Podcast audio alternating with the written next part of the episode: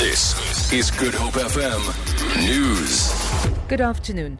Western Cape Police say they have made more than 9,000 arrests over this festive season period. This has emerged at a media briefing in Belhar on their deployment plans for the New Year weekend with a focus on gang-ridden areas on the Cape Flats. Acting Provincial Police Commissioner Lieutenant Gary Kruser says police will be out in numbers to ensure that the public is safe while enjoying the celebrations.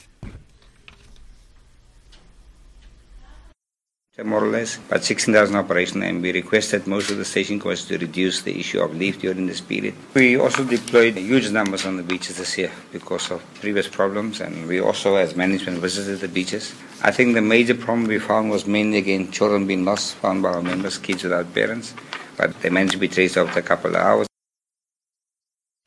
Law enforcement services say two scenic routes in the CBD will be closed intermittently due to high levels of congestion. Cape Town traffic spokesperson Richard Coleman says the roads affected are Signal Hill and Tafelberg towards the cable car.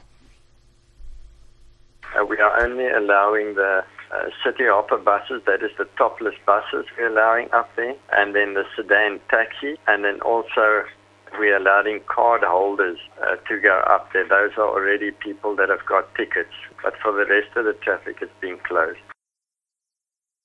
Justice Minister Michael Masutha is expected to announce his decision today on the petition submitted by lawyers of Abatembu King Buyelekhaya Dalindyebo. The petition, which was submitted last week, is requesting the Justice Ministry to reopen his case in terms of Section 327 of the Criminal Procedure Act 51 of 1977. The section provides for a petition to be submitted to the minister when a person has exhausted all legal avenues and is unsuccessful. Dalindyebo's bail conditions determine that he hands himself to the head of Mthatha Correctional Center tomorrow to begin serving his 12 years imprisonment for arson, kidnapping, and assault.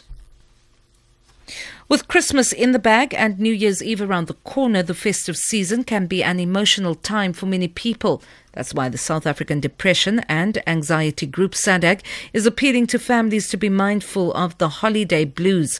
SADAG's Cassey Chambers says not everyone experiences feelings of joy over the holidays.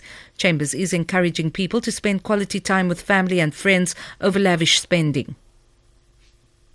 It's the pressure of buying the perfect gift, which normally means it's a lot of money. We equate buying things and gifts with love and care for people, but we forget what the the reason for the season is. So what we encourage is why don't you do an experience? Go out and actually do an event together where you can make memories and that you can't put a price tag to. I think to be upfront takes the pressure off you, even if you don't have lots of money.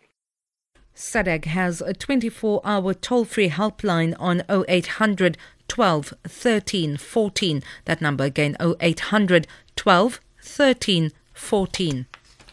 Belgium police have arrested two people suspected of planning a New Year's Eve attack in Brussels. Federal prosecutors say the suspects were detained in different parts of the country.